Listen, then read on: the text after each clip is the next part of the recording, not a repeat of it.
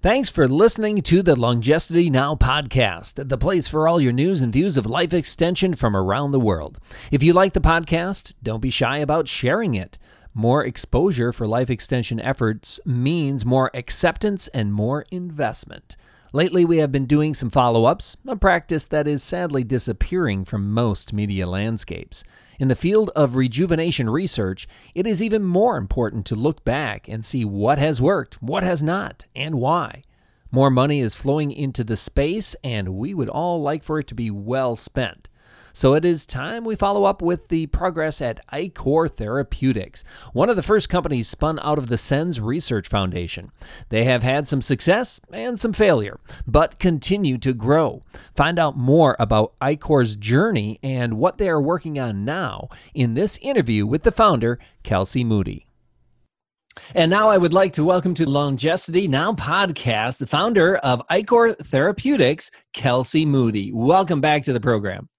Thanks for having me, Justin.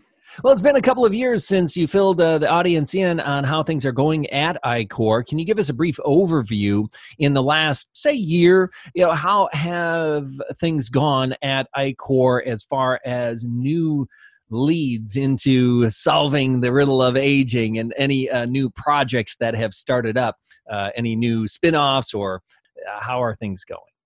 Well, uh, things have been busy to, to say the least. I'm sure some of the uh, listeners might be aware that we completed our new uh, construction, our new vivarium in uh, January of this year and moved in.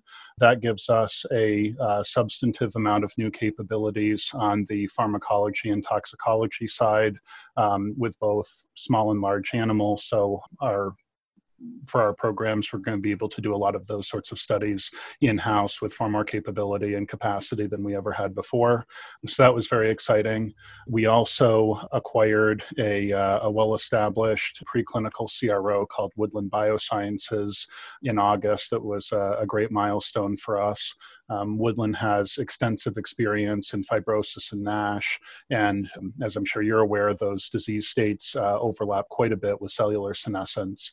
So being able to bring on their models, their expertise, and uh, you know also the uh, the clientele that we can continue to support has been a, a very good very good partnership between uh, between us and them we've also you know one, one of the things that we keep seeing in the aging space is the lack of clear biomarkers. You know, how do you measure uh, aging in the body? Certainly, we see uh, you know different age clocks and different indices, so to speak, of of biomarkers that people are putting together. But we've also um, started to do uh, in the last year we now fully operate one of the local university staff and operate one of the local university cryo TEM core facilities which is allowing us to do a lot more detailed cellular analysis than we previously could.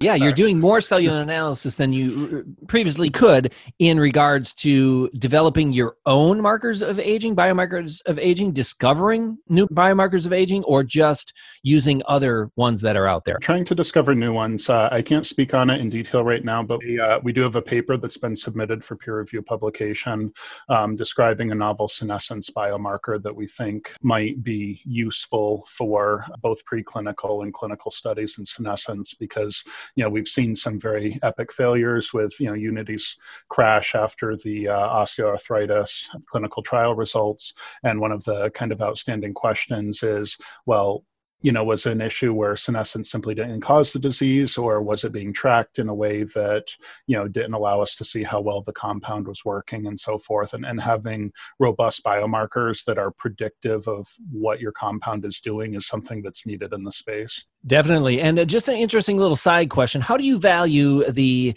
biological markers, the cellular markers of aging versus the functional tests? There are a lot of different functional aging tests for humans. And you know, I kind of think that those maybe are slightly more important as far as validating any potential rejuvenation therapies versus cellular markers. What, where do you fall on that?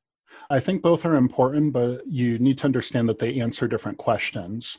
So, uh, if I have a drug that I'm developing for a disease of age, say I have a senolytic and I'm trying to clear senescent cells, there's two different questions I need to ask. Question number one is Is my drug clearing senescent cells? And then question number two is When I clear senescent cells, does that influence the disease state? So having kind of your conventional behavioral markers, you know, your get up and go test and these sorts of mm-hmm. things, they're very, very good to tell you whether you've influenced the disease, but they're not good for necessarily telling you that your drug is on mechanism. So if I have a compound that I think is a senolytic and I treat a patient and I don't see functional improvements, I can't tell whether my drug didn't work on its target or whether that target isn't relevant for aging.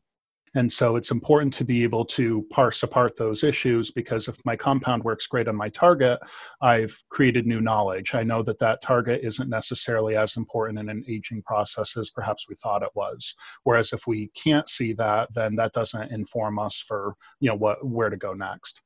Okay, and then uh, talk about uh, therapeutics. Uh, one that uh, kind of popped up on the radar screen a few years back was C60 in olive oil.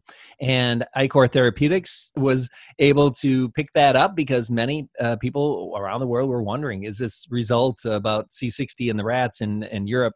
Uh, they're the one small study. Is there anything there? You guys picked up the torch, tried it out, and you did publish a paper recently. How would you characterize? That process and your result? Process was long, our result disappointing. So we had actually I mean, we raised like, I think a million and a half dollars to uh, pursue studies on C60. We actually in licensed all of the original patents and IP surrounding C60 and olive oil for life extension applications.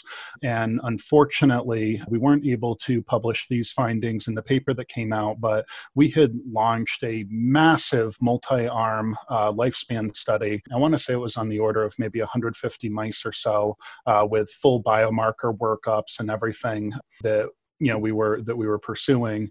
Very unfortunately when we got halfway through the study and there was no resolution between the experience you know the treated groups and the untreated groups the uh, sponsor of the study decided to uh, discontinue it for for cash flow reasons.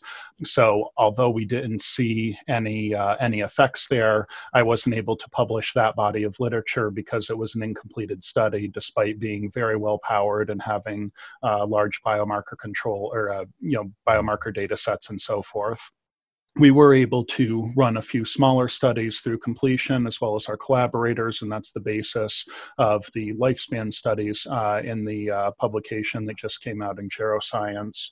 What was really concerning to us, though, is we found that the preparations of C60 and olive oil from different providers on the web was very inconsistent. Uh, it rarely met the specifications listed on the bottle, and more importantly, if it was handled incorrectly, um, it was acutely lethal in laboratory animals so we had uh, you know animals that were given C60 olive oil that died within a few days of administration. That's uh, highly concerning given the number of people that are taking this compound. And equally concerning is when i've you know spoken to some of these online vendors they don't seem terribly concerned about the safety issues that they're posing which is you know i think a little bit irresponsible.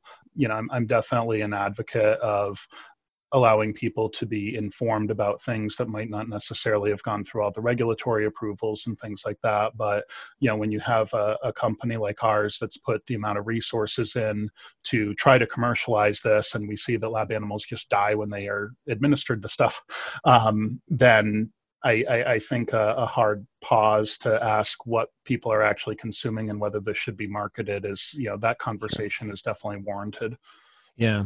Well, again, I, I'm very grateful. Thanks uh, to Ichor for actually uh, following through. Uh, one of the few studies here that actually uh, was published about a follow up study on the C60 and olive oil. Now, let's move on to some other therapeutics that you're working on. Of course, you got your hands in many jars out there as far as uh, different strands of rejuvenation. What about LysoClear? Now, you've uh, been working on that for a few years, and I think it's in, getting into trials now, correct?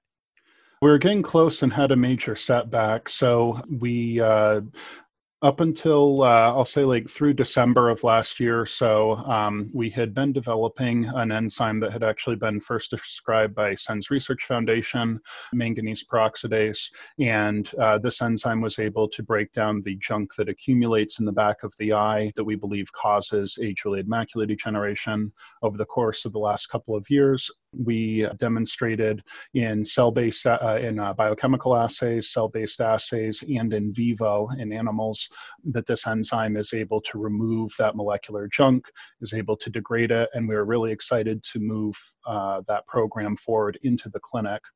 We were actually preparing for a pre-ind meeting with fda so this is where a company like ours would kind of prepare what our plan is to conduct you know final preclinical studies and move into the clinic. And one of our manufacturing consultants who's an expert in making these sorts of complex biologics for clinical use was reviewing the the compound and um, basically the uh, it sounds like a minor thing, but it's not. The uh, sugar profile on the on the enzyme, which is necessary for how it gets delivered into the cells, was a little bit too variable. So the, the sugars are kind of like a tree coming out of the ground, and hmm. they have different branches that kind of grow somewhat randomly in different directions. And for an FDA grade clinical product, you can't have any variability. So it's not sufficient that we have beautiful orchards of trees growing out of the enzyme. Um, they need to have literally identical branching patterns. And if they don't, then they're not suitable for clinical use. So that was kind of a, a very disappointing bombshell because we had a, a, great enzyme that worked really, really well in all of these different all of these uh, different assays. And unfortunately, we weren't able to manufacture it in a different way that would allow us to get around that problem. There's there's different ways you can do that with different expression systems and so forth, but ultimately those efforts were unsuccessful we did, in parallel to those activities, launch a new screening campaign to try to identify new enzymes that wouldn't have that manufacturing issue and would have similar pharmacological parameters to the original enzyme. And we were very fortunate to identify two that actually appear to be performing better than the original enzyme. Neither of these new enzymes have, uh, they utilize a different delivery system and they avoid all of the manufacturing issues that were associated uh, with the first one. Those enzymes uh, actually in the last uh, in the last month or so have moved into animal studies for the first time, and pending favorable results from those trials, we should be able to uh, continue moving the program forward and get ready for uh, a pre-IND meeting. Well, that is unfortunate to hear about that. You never know what stumbling blocks are going to be yeah, they're going to crop up in research. It's a complicated process. What about small molecule development uh, and Senolytics? I know you have a partnership or spinoff Fox Bio. How are things going there? So yeah, Fox Bio is our small molecule senolytic program that we're uh, pursuing in collaboration with Juvenescence.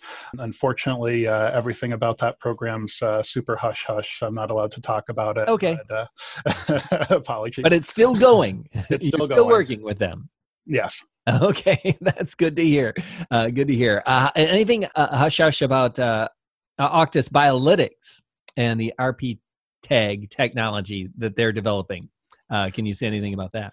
That's something I am able to talk about. Okay, a little bit um, anyway. Yeah, so the, the point of Octus Biologics is to, we have proprietary technology. It's an antibody mimetic scaffold. And what that means is it's a protein that we can engineer to bind clinically relevant targets uh, with very high affinity. Uh, this is useful for blocking pathways, labeling targets for the immune system, and things like that. And antibodies work really well in a clinical setting, but they're very expensive to manufacture, and antibodies are very fragile. So you have to infuse them, which is a laborious process, and you can't use them in certain areas of the body that you would like to use them, like the gastrointestinal tract. If you eat antibodies, they get degraded by the GI system, so uh, they can't be used for GI related diseases largely. There, there, are some, but they can't go through the GI tract. Octus's uh, technology platform, which we now call a ribobody, um, is actually gut stable. So we can use it to target uh, gut targets. So we've demonstrated that we can engineer the ribobody to bind a variety of different oncology targets that are of therapeutic interest and kind of a conventional cancer, cancer oncology yeah. targets. Yeah, and kind of a more conventional uh, sort of approach. But where I think the real value is going to come in is, you know, we're seeing, especially in the aging space, all kinds of interest in the microflora, leaky gut, and inflammation, and how that drives age-related processes. And the more we identify how these pathways work, the more there's going to need, uh, be a need to modulate them. And biologics can't really work in the GI tract because, again, the whole point of the GI tract is to break down biologics so you can absorb them because our scaffold is stable in those conditions, uh, we think that this is going to be a really, really promising therapeutic platform to go after gut targets. And we're pursuing a variety of partnerships to uh, explore those opportunities presently. Well, great. Yeah, good to hear of some successes. We've also heard of a couple of stumbling blocks that have cropped up over the last couple of years, and you've been in business for over five years now. One of the, you know, one of the first to really strike out in the rejuvenation space it, talking with that experience and maybe talking toward other people who are just starting their careers or businesses in uh, the rejuvenation space what do you think is the most difficult or surprising part about your journey managing and developing a rejuvenation focused company really it's all on the science side. Uh, when i got into the aging space and as i even spun out Ichor i was under the impression that the molecular targets of aging that we wanted to go after were clearly defined and that was simply a matter of applying enough funding and enough effort to modulating those targets and we could you know really start seeing a lot of progress and the hard part is that there's not very many valid targets. A lot of the um, hype in the space is coming off of you know publications where there's only one or two papers. Uh, we have systematically gone through quite a bit of the aging literature, and a lot of what's published uh, does not hold up to our scrutiny. Some of those findings, like the C60 work, we've discussed publicly. Other findings uh, we haven't been able to.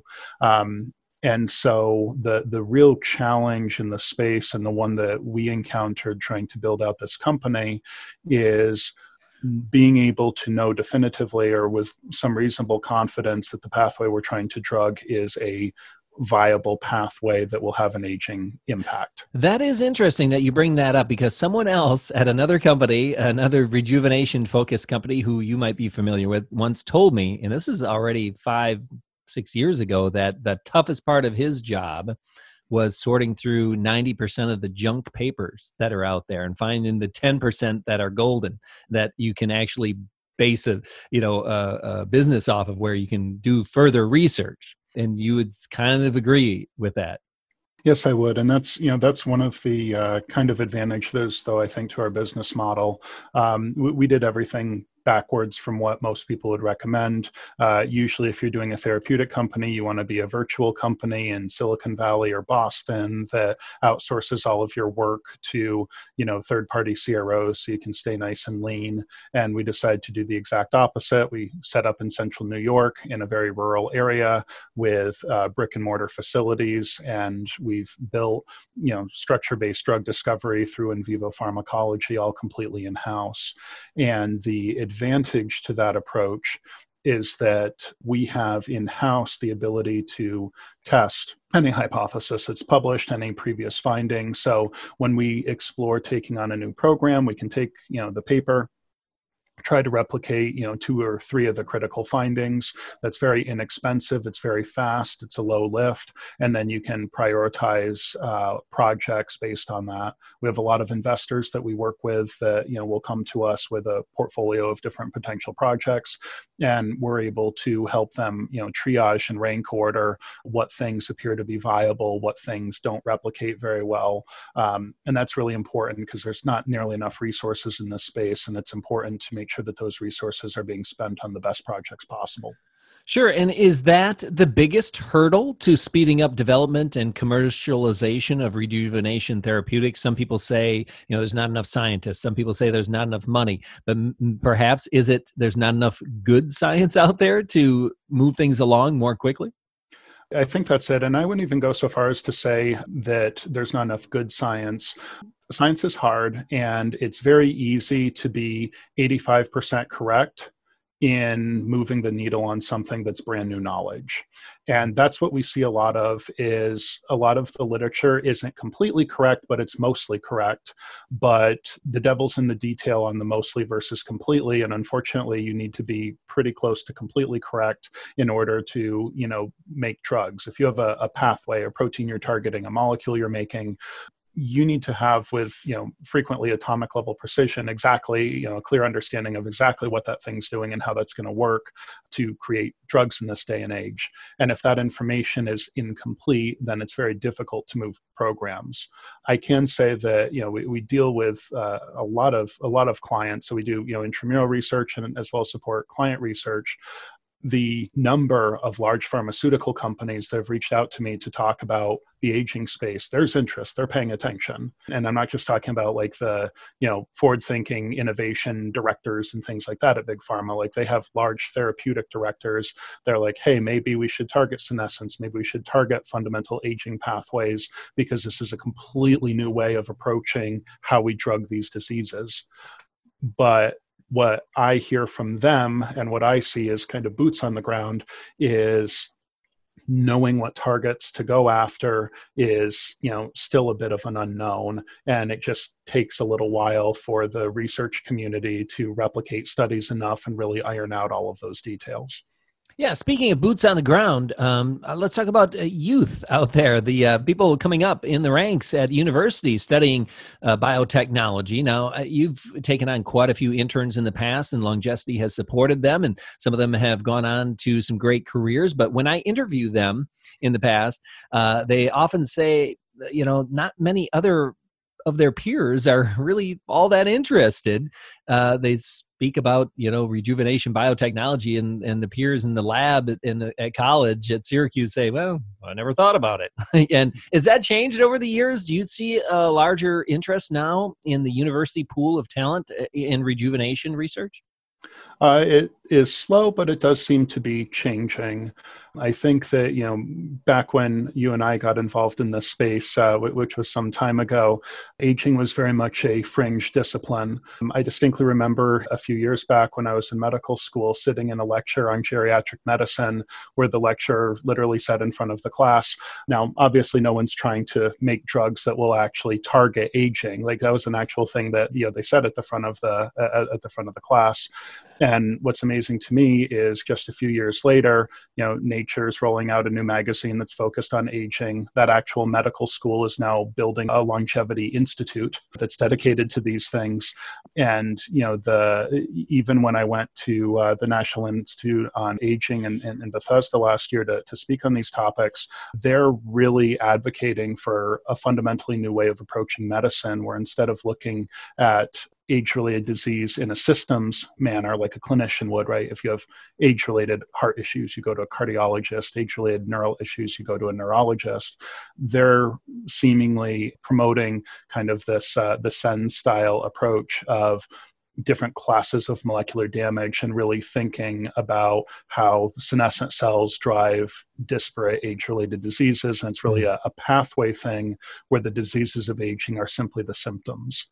I'm and sure you, like me, uh, are saying it's about time. And just as a comment on my own part here, it seems as though too many problems are not being solved as fast as they could because we're never going to the root of the problem, whether it be aging or it be economic problems, social problems.